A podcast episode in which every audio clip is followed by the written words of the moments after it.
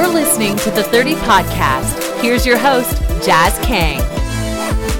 Welcome to another episode of the 30 Podcast. I'm your host, Jas Kang.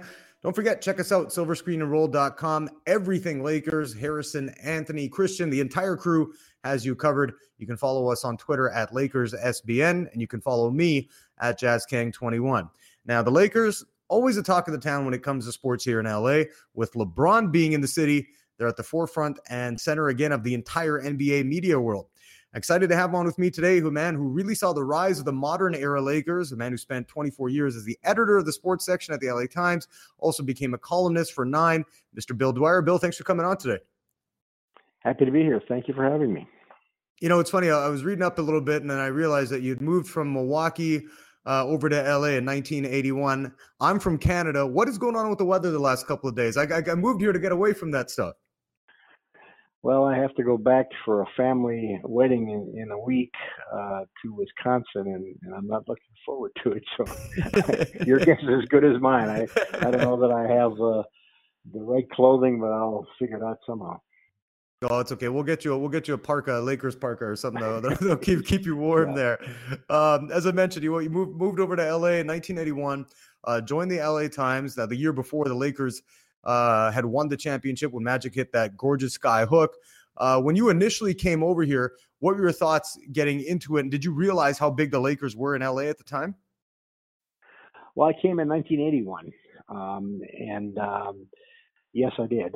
Uh, I had followed very closely, for example, the the final NCAA championship game, uh, uh, Indiana State and, Michigan State, and, and had a real good sense for the fact that those two superstars were going to be something special in the NBA. And lo and behold, one of them is in was in LA, and obviously Magic Johnson. And so, yeah, I had a sense of that. Uh, I spent a little bit of my time in Milwaukee at the Milwaukee Journal, actually covering uh, the NBA. I was sports editor, but I covered a little bit of the NBA at a paper that size. You do that, and I covered the I was there when Kareem came uh, right out of college, and and uh, there when they won uh, they won a championship. I, I'm not sure the year. I think it was '71. They beat the Baltimore Bullets in four games in the championship. In those days, uh, it wasn't quite as crazy. You don't send 15 reporters, and you don't spend all of your. You didn't spend all of your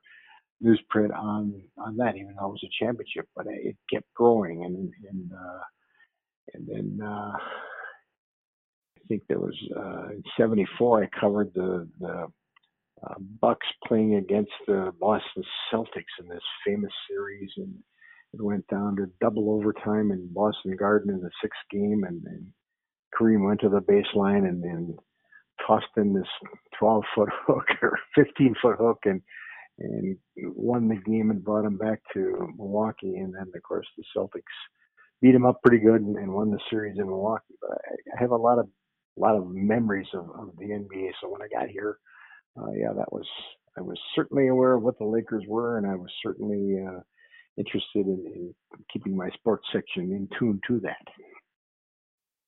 Uh, Bill, when you you mentioned you got here in in, uh, in '81, the team was upset by Houston the first round that year. Looks like they got a piece of the Dwyre curse. We're gonna blame we're yep. gonna blame that one on you. But uh, uh, six games into the '81-'82 season, Magic Johnson comes out to the media and he says he doesn't want to be here anymore. He didn't want to play for Paul Westhead. Uh, Dr. Buss ended up saying Jerry West will be the coach at that infamous press conference. Uh, the logo ended up backing off, saying, "No, no, I'm not. Pat Riley will be the coach." Um, what was the feeling when, when you kind of saw that press conference? Was it, was it almost like, wow, what what is going on here? Uh, was it confusion or was it almost a joke to to the media? Well, I was there. I was the one that stood up and and, and asked the, the the smart ass question because uh, if, if I remember correctly, and I think I do, because it's one of those moments you you don't lose. Uh, Jerry Buss apparently had uh, had some assurance from uh, uh, from not from Pat Riley, but from Jerry West that, that Jerry was ready to take over, and uh, so he went out and he made the, the, the announcement that Jerry West would take over, um, and uh, lo and behold, uh, Jerry stands up and says, "Well, no, you know, uh, I really won't take over. Uh, there's been a misunderstanding here. Pat Riley is the man who ought to coach. Pat Riley was on the broadcast team. And so we're all looking at each other like, you know, they've called a press conference and they don't have their ducks in a row. What in the hell is going on here? So I stood up and said, and then I guess um, Jerry Buss said, uh, well, me, what'll probably happen here is that um, Jerry West will uh, coach the offense and Pat Riley will coach the defense. And so I stood up and said, does that mean that um, when the ball's uh, on the Lakers side of the court that uh, Jerry West will be walking around the sidelines and when the ball's on the other side of the court? Or I asked some question like that that was yeah, sarcastic. Yeah. And the place just disintegrated. I remember Bob Steiner, who was a great friend and who was then the PR director, uh, kind of putting his face in his hands and saying, "Oh my God, what is happening here?" And, and turned out that West just didn't want the job, and he hadn't communicated that properly to Buss, or Buss hadn't understood it. So uh, you, you got left with this this guy who was a broadcaster named Pat Riley, who we thought, well, what is he going to do? Well, he turns out to be one of the greatest coaches of all time, and this is what the Lakers did in those days, always. And that's I'll never forget that. Yeah, you mentioned that. I mean, the, the team really did take off. That was the start of the Showtime era. It kind of became official when when Riley took over. Uh, how, what was the coverage like as the team started getting rolling? Was there like the did the city become galvanized? Like was everybody starting to get back into it? And, and did that joke kind of dissipate? That all right, you know what? Maybe Dr. Buss does know what he's doing here. Yeah, there was always that, you know, and and and West State, you know, uh, between uh, Jerry Buss and Jerry West, there was always this I don't know, native intelligence that um, that they knew when to make the right moves. It's like when it was time. I remember at the Olympics. It was time we started hearing about how they're gonna they're gonna trade for Shaq, and we thought Shaq, they don't need Shaq. That's not gonna work, you know. And and yet they knew what they had to do to win titles, and they did it. And it was always that way, no matter what the the kerfuffle was uh, in public or even behind the scenes. They they always got to the right conclusion, and and I, I grew to to uh, be amazed by Jerry West over the years and be in total um, respect for Jerry Buss. This was a guy who really. Uh, he may not have looked like he was uh, the grand executive and, and decision maker, but he was. What made it? What made Dr. Buss so special in that way? And it's funny because I remember I was here uh, back in 2012 in, in Los Angeles. I'd come over after I'd finished um, journalism school and uh, got an internship, and that was just after Dr. Buss had, had passed away, and, and Jim Buss was t- had taken over the team at the time, and the team was struggling. I mean, it was in disarray. Yeah, they bought in Dwight Howard. Yeah, they bought in Steve Nash, and I remember a lot of the a lot of the fans who had been around a long time, they were mentioning, hey man, you know, we miss Dr. Buss. We need Dr. Buss. What made him so special, especially coming when it comes to making those types of decisions, not only to win championships, but also as a businessman as well? Very simple to answer, and I've, I've analyzed this over the years many times and even written a little bit about it. There are people in all walks of business and life who are able, who are intelligent with the subject matter they're dealing with. Jerry Buss was dealing with a professional basketball team but they also are able to filter out the noise. Jerry Buss always filtered out the noise and always made sure that that while he listened to the millions of people who know so much and actually know nothing, including fans, including sports writers, including mm-hmm. probably coaches and assistant coaches he was dealing with, he he had a sense for what was the right thing to do. He had a sense for two and three years down the line, and he filtered out all the rest of that noise and made his decision and uh, there are people like that in all walks of life, uh, and they're highly successful, and uh, that's why they filter out the noise. What was what was the atmosphere like at the forum during those days? I mean, especially as they, they got rolling, they were going into uh, the the '82 final against Philly. Um, played them back to back. Obviously, lost in three to, to, Philadelphia against the Sixers. But what, what, what was the forum like? I mean, it's such a historic place, and and you know, for people like me, I was born in the in the early '80s, so I was too young to what well, wasn't even around for the first series. But um, you know, what, what was that like? Like just being in the in the the building and kind of seeing what the the celebrity of it all was. It just overwhelming for that period of of time. If you're looking at the '80s, especially. Well, I don't know if it was overwhelming. I mean, it was. Uh it was a fabulous forum. It wasn't just a forum; it was a fabulous forum. I remember coming here and, and uh, guy from Wisconsin, you know, from the snow of Wisconsin, and I uh, started walking around in February and March uh, uh, to, to the forum, and, and knowing that it was 10 degrees below zero where I came from, and and I walked up to the. I remember one of the first times I went to uh, went to the forum. I, I might have even been for a hockey game. I remember one of the things on the menu was quiche Lorraine. what in hell, quiche Lorraine at a hockey game? Well, you know this this is a different world. You know, you try to put quiche Lorraine at a Blackhawks game in the in the concession stand in the Blackhawks game, and they'll tear your heart out.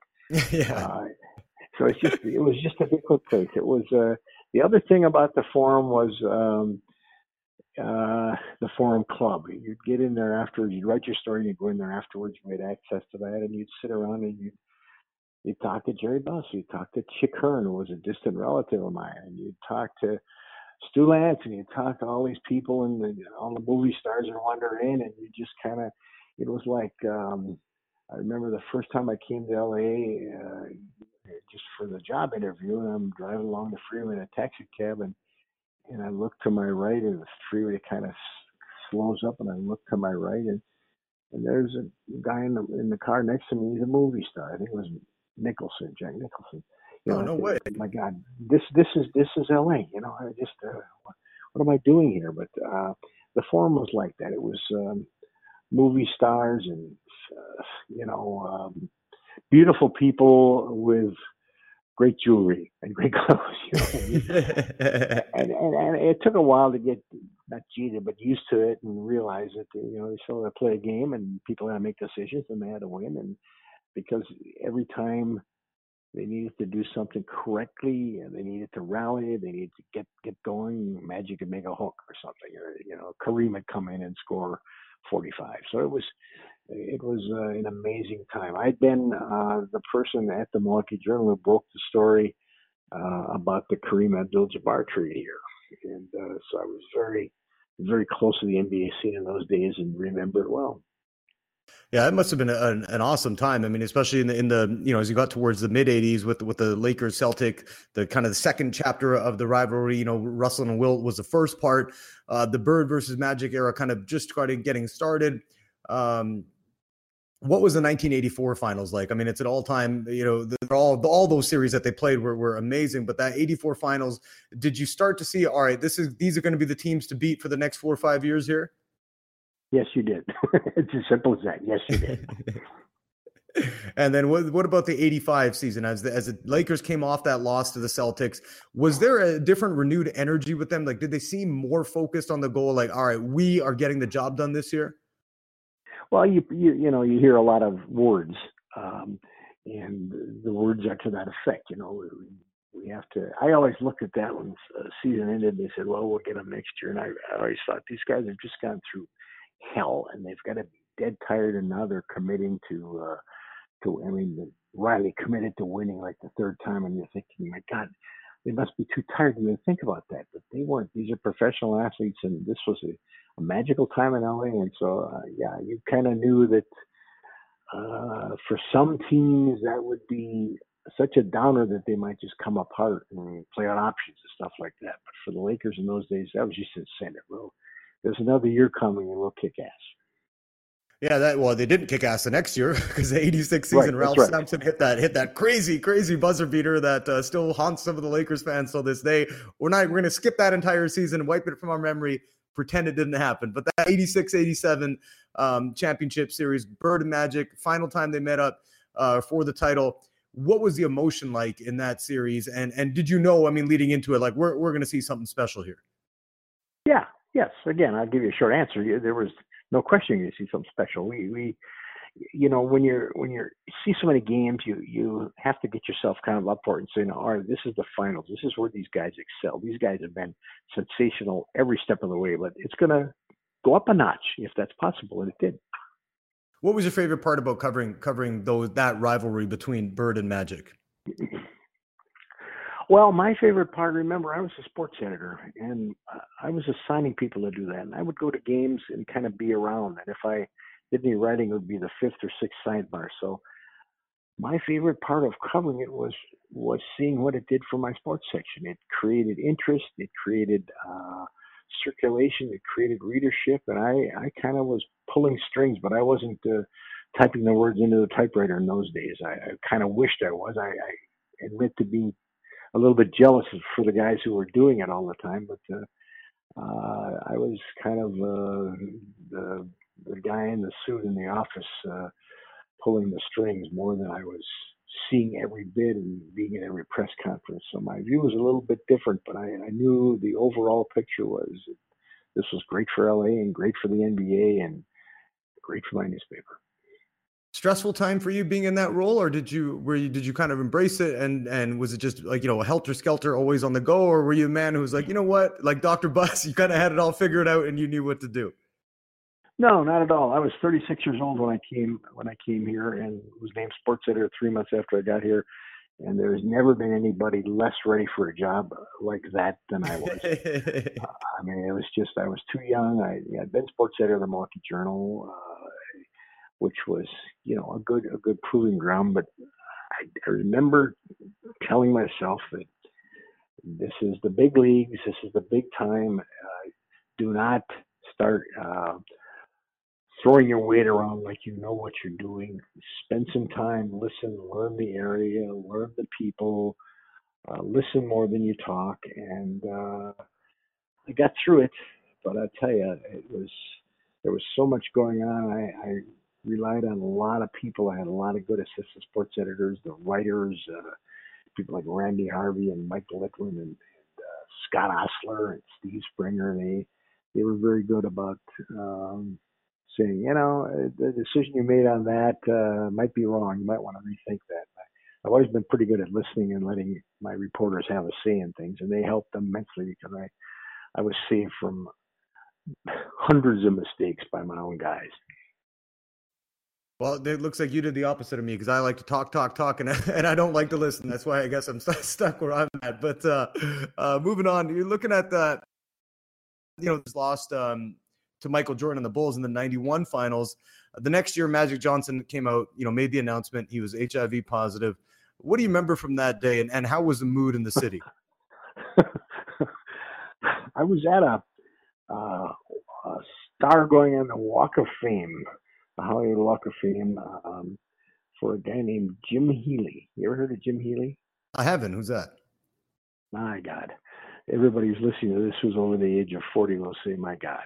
Jim Healy had a show, uh, a radio show, which was like none you've ever heard. You ought to, you ought to, everybody who's listening here ought to, if they haven't heard of Jim Healy, go to the internet, get some of his shows. He did a he did a show with voices and, and commentary, half an hour every night, and uh, people would would leave work uh, to get on the freeways to listen to his show at five or five thirty at night, and um, he was just he was just phenomenal. And I forgot where I was going with this. Uh, what was your question again? Well, the, the day Magic, or because you said you were at the Walk of Fame for for Jim Healy, but oh, it was the day that Magic. He was getting his, he was getting his I'm sorry, he was getting a star on the Walk of Fame. I went off on my Healy tangent. Uh, you became starstruck by Jim Healy there, yeah. uh, that's how big he was, and and uh, we got the word in the middle of the ceremony, standing there on the sidewalk, that something was important and Magic to call a press conference. So we all, poor Healy, he was kind of left there alone. Uh, we all got in our cars and zipped to the to the forum, and and uh, Magic got up and uh, to his credit, said exactly what he had to say, and, and the way he had to say it, just direct and foremost. And at that time, if you had uh, HIV, it was a it was an announcement of your death. There was not a real good sense that they could put together these cocktails of, of drugs that would save your life. And we had no sense of that. It, it was early in the HIV and, and AIDS uh, uh, time, and, and people just learning about it. So it was like a man standing up and announcing his own funeral. And I'll never forget it. It was like, you know, this is a press conference. What do you say? And it was just like this big cloud came over everything.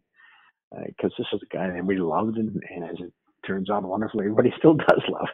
And so uh, it was it was tough, but uh, you know, he, he was on the forefront of being able to afford all the medicine that you needed to to have to survive and keep it from becoming AIDS, and he did, and and uh, his his process through this whole thing uh, gave a lot of hope to other people who were struck down by this, and, and uh, I think he saved a lot of lives by just being front and foremost about it. And uh, but yes, your, your question was, what was it like? It was horrible you know you mentioned magic kind of the the lure that he has and every everybody loves him.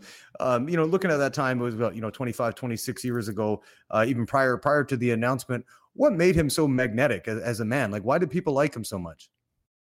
Very simple just a, a smile a, a forthrightedness about him a personality that you know come on over let's talk. He, he was not the least bit aloof he was not the least bit you know kareem uh, Kareem Abdul-Jabbar is one of the, the, the, best people I've ever met, and one of the you know I consider him somewhat of a friend. Although I don't see him much anymore, but uh, he was just shy, and, and uh, so people thought he was he was standoffish and not a good person. It's funny how you you judge people by the front of the book, and uh, uh, Kareem is as deep and intelligent a guy as you ever want to meet, and one of the better writers I've ever read. Uh, and uh, Magic, the front of the book was open to everything, and the smile was wide as, as can be, and the and the, and the sense of I'm playing in the NBA, I make a lot of money, but boy, am I having fun, and I hope you have fun with me. It was right there. Eh, was he? Do you have a do you have a particular moment uh, that you remember about Magic that, that that you know something you'll never ever forget, just in terms of dealing with him off the court, especially? Yeah, there was. Um, uh, I don't even remember the occasion, but there was a dinner uh, honoring something or other that I was involved with over in Palm Springs, and somebody asked Magic if he would come, and this is the middle of the basketball season. These guys are traveling all over the place, and he showed up brought Chick Hearn, brought a number of other players, and made a speech. It had, it had something to do with me, some award that I might have gotten when anybody knew who the hell I was, which is no longer the case. And uh, I still do, was, Bill. So that makes two, you and my wife. Uh, uh, and it it was so gratifying. And I saw him years later. Seen him in the, in the uh, media room at Staples, and he'd come over and talk about it. And he, you know, he he always remembered. He retained uh, faces and names pretty well. So I remember that. He didn't need to do that. He, you know, good lord, go to Palm Springs in the middle of basketball season to make a speech about some sports writer, and he did that. I'll never forget that.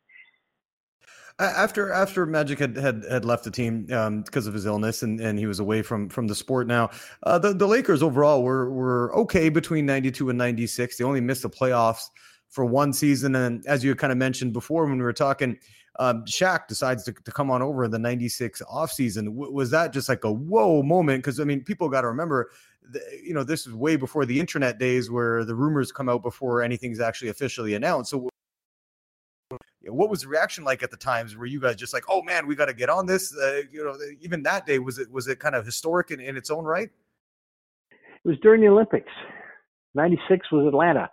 I was in Atlanta. Olympics were a big deal for the Los Angeles Times and still are. Uh, we're gonna have our third one here in you know eight or nine years or ten years. And uh, I remember starting to hear about it. And, and when you're at an Olympics, Jas, you everything is it's all consuming. You have 50 events going on here. I'm running the operation, and I think I was running the operation for a number of other Times Mirror newspapers in those days. Uh, I can't remember exactly which ones, but you know, the Denver, we owned the Denver Post for a while, and we owned Newsday in New York, and for a while uh, the Dallas Times Herald. I'm not sure if they were still around, but we used to run one big operation, and and this came, this started to come up that that Shaq was going to come and join the Lakers, and that Jerry Buss or Jerry West was was orchestrating it was just like, my God, what what we don't have any more place in the paper to put anything like this, and what are we going to do? And it can't be possible. that Your first your first thought is, my God, I, I don't have enough manpower and, and space for this, so maybe it won't happen. But then you start thinking, this is this is great. Kobe and and and Shaq and and so it happened. We covered the hell out of it. I think I sent some people home from Atlanta. I don't remember for sure, but uh, it, it was uh, it was quite a thing. But that happened in the middle of the Summer Olympics in 1996 in Atlanta. That's right, because there was friction between Penny Hardaway and, and Shaq. I remember that now too. That because uh, he was, you know, obviously Penny's teammate, and they were coming off getting their butts kicked by the Bulls in the '96 playoffs. Um, so yeah. obviously there was a little bit, but you know, if, if you look at Shaq coming over here, um, now LeBron's Le, LeBron's come over to LA. It, it, has to say something about the organization too, because it's like you know Donald Sterling owned the Clippers. He couldn't bring anybody here. So I know sometimes people are like everybody wants to play in LA. Well, yeah, I mean people would would choose to play in LA over a mm-hmm. place like Detroit, let's say. But um, you know they want to go to a stable organization. Now, you know, as a team started to get back on track there and, and Dr. Buss, you know, made the right moves and Jerry West, who I never think gets enough credit for all he's done with a lot of the major um, NBA teams we've had over the years as as Shaq and Kobe started to come together going into that 99 2000 season. Did, did you see some of that? Not not I don't want to say the same as Showtime um, because that's a different era in itself. But did you see some of that greatness starting to come together between them as well? Yeah, I mean they the Lakers have always been magic, and and uh, you know in in more ways than one, and uh, some of that was returning. I mean they were they were winning, and, and Kobe and, and Shaq never really got along that well, but they pretended well and they had a respect for each other and the, the basketball ability. They played well together. So, yeah, you could you could see it come back, and you you kept saying to yourself, "My God, here we go again. This is." This is a, a, a franchise and an organization that never seems to do anything wrong, and if they dip a little bit, they'll be back instantly. That's why this this uh, after Jerry Buss died and the long lull that we've gone through is so hard on people because you get to assume that the Lakers will be the Lakers that you know, and, and it's not that easy. You you mentioned that they, they didn't get along as well or, or, or so well. What, what do you, in your opinion, why did they have so much tension between them? Just personality, you know. Yeah, just just personality. They're, they're both they both are the alpha dog, you know, and two alpha dogs in one pack don't always work well together. And I'm, I'm sure that, you know, uh, that was Phil Jackson, wasn't it? He was keeping them together, and he was mm-hmm. using his psychology and stuff, and, he, and I think he was perfect for that because Phil, uh, you know, he could he could um, kind of mesmerize you into thinking that the baloney he was handing you from some book was actually important, and and uh, he, kept he kept it kept it afloat. Uh, it took somebody like that, but you know, there's two great players, and and it, you know, uh, if the big headline is Shaq, Kobe looks at it and thinks, "Well, I got 35 myself. Why is the big headline me?" And it just would go on and on. It's just normal. You had two tremendous egos, and because you're not going to become players like they were without tremendous egos. Well, now we know the reason why the headline said that is because Mr. Dwyre is the one, the one who said that that's going to be the headline that Shaq had 37. 35. yeah, so. that's, no, that's probably true. Yeah, I, am sure I played a role in that, but uh, you know, the next night it was reversed, so it didn't matter. How many more championships do you think they could have won realistically had they stuck together? I mean, Shaq won one in Miami in 06. I think that was his really last last great great year that he had. Might have had one more run in him after that, but do you think they could have won a couple more? I do. I think maybe one more, uh, but it's hard to maintain. You know, winning one, and people always say winning the first, the title is great. Winning the repeating is much more difficult, and uh, repeating championships because it's just not your your skills. It's just uh, it's just sometimes the bounce of the ball. It's Ralph Sampson. It's you know, it happens. And uh, then the season's over and you got to start over again. And you're getting older as you do that. So, you know, that's the same thing with LeBron right now. Can he do it some more? Can he maintain? He's amazing at, at what he's done already at his age and, and how he maintains it. But, you know, can you really can you really step it up that much, uh, particularly with Steph Curry in the league? Uh, can you really do that uh, one more time? And that's why this is also an amazing story, and it involves the Lakers as it usually does. You you know we are looking back at that that Shaq Kobe time. Um, you know, this was right around when you when you transitioned from being the editor into, into a columnist with the Times. Uh, when, when, you look at Dr. Buss, why you know because he always seemed to have the magic touch you know everything he he really came across for the most part in, in publicly at least turned into gold. Why couldn't you know did, did he become frustrated to a point too that like all right this ha- we have to have a resolution to this uh, or was there any frustration on his part for not being able to make it work? Uh, i'm sure there was but uh, one thing about jerry buss is uh, that his his public utterances were never uh, never were in such a way that they would um, affect negatively on the team. He might say positive about the team, but his his tough business decisions and his tough judgments were made behind closed doors with, with a few uh, confidants. And uh, so uh, to get into his head at that time as to what he was thinking, uh, you never heard him say publicly, you know, we got to get rid of Shaq because he's getting in Kobe's way.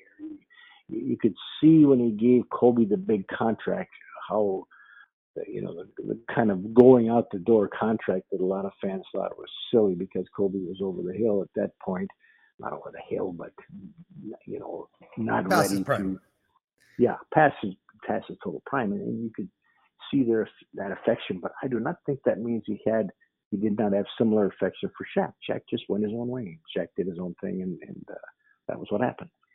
And as I mentioned, you you had shift you'd shift over into a column after after a columnist, pardon me, after Shaq had left.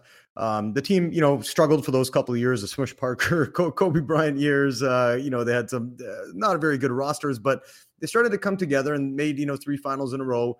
Um, although Kobe said all the right things in front of the camera, especially after winning the back-to-back championships in 09 and 10, could you see a sense of relief on him for the fact that he did it without Shaq? Well, to be honest with you, once I became a columnist, you have to kind of split up the duties. And Bill Plaschke was the number one columnist. Uh, I went uh, to great extents once Jim Murray died, who was the greatest columnist ever in the sports department anywhere. Uh, once he died and left us with that void, I had to uh, maintain uh, a level of column readers, and um, Plaschke was had been starting to write some columns. He's a great baseball writer, and I sensed that he he had the, the, the work ethic and the, the, written abilities and the turn of phrase to do it. And so uh, I negotiated and kept him around, and he was the replacement for Jim Murray. So I put him in that spot, and then when I became a columnist, which was several years later, uh, a good five or six years later, when I stopped being a sports editor, uh, I, I pretty much was not interested in getting in his way. Columnists on newspapers, you got to remember, kind of compete, and they they want the good story. They both want to write about the good story. All three of them want to write, write about the good story. So when I became a columnist, uh, Plaschke did a lot of the Dodgers, and I did a lot of the Angels. And Plaschke did a lot of the Lakers, and I did a lot of the Clippers. And I was fond of the Clippers. I still am. I think Doc Rivers is a wonderful guy, and I go way back with Doc. So uh, to answer your question honestly, I suddenly had my my uh, vision and my focus on something else, and I knew a lot less about what was going on with the Lakers and and have the last couple of years than I did when I was a sports editor and had to know. Hmm. That's interesting. Yeah. So I mean, you know, you're looking at the the Clippers and the and the Lakers now, and when you, you know you got your just simply a spectator. What are your thoughts so far about about LeBron and and, how the team's looking, and, and really how, how the how the city's been since since he made his announcement of coming here? Well, first of all, I, I think Luke Walton is a a great choice as coach, and I, I, he's a smart guy, and uh, I think it's perfect. His background is perfect. Um, the ball kid, uh, I think he needs to shake off what his father presented to the world and, and be his own man. I think he's trying to do that. I think he's getting better all the time. I think it's difficult to play anybody. It's difficult to play with LeBron because LeBron can basically go one on five on every play and sometimes does.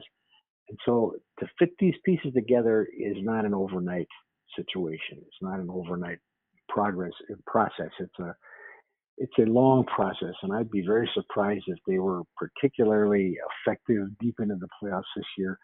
Next year, however, hmm, it'll be it's a possibility. It'll be fun to see if Lonzo Ball uh, does what we all expect him to do and distributes the ball. That's what Magic likes. Magic sees a lot of himself in Lonzo Ball, and if LeBron can find a way to play with him effectively, and, and there's a lot of other young stars in the team, uh, you know, I, I, don't see much this year. Uh, the Clippers may be better this year than they are right now uh, than the Lakers, but next year, watch out. Yeah, it'll be interesting to see if any of the uh, big big free agents come over. What moves uh, Magic and, and, Rob Pelinka make going into the uh, offseason. Uh, Bill, I'll get you out of here on this. In your opinion, we, we've talked about a lot of the great Lakers: Kareem, Magic Johnson, Kobe, Shaq. Who is the best Laker of all time? I don't even hesitate. Kareem Abdul-Jabbar. Uh, I, I, make that judgment based on uh, not only what he did, uh, he's still leading scorer in the NBA, I assume. Um, all yeah, time. Yeah, number one. I hope I got those stats right. Um, but uh, the longevity of his career and what he became. He is he is a social, um, uh, important social person in the world right now. His writings are transcendent. Uh, one thing that just struck me incredibly well about about Kareem was eh, about three seasons ago, the Atlanta Hawks had this controversy, and I don't mean to go on and on and kind of off on a tangent here, but this tells you all you need to know about Kareem, I think, or much of what you need to know about Kareem.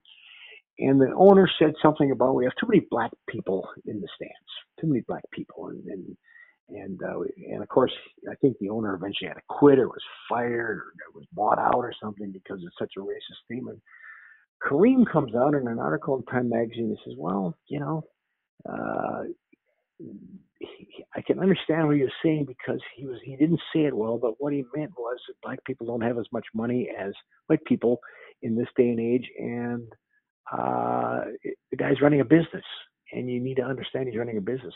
Now that was a huge step of um, logic or something. I'm not even sure he was right, but to, to have the guts to say that in a public forum and to to go through and logically look at this a little deeper than anybody else, not just knee jerk react to this is racist, the guy's terrible, uh, struck me as so uh, interesting that that it further solidified why I would say he's uh, the greatest Laker of all time, and I'll stand by that forever.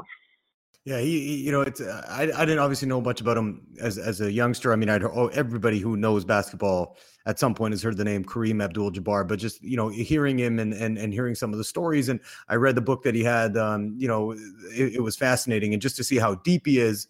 Um, you know, definitely, I think it would have been a special time, and I think he'd be a lot more revered if he was a player now uh, for his depth and, and his mode of thinking than than maybe he got attention for back in those days.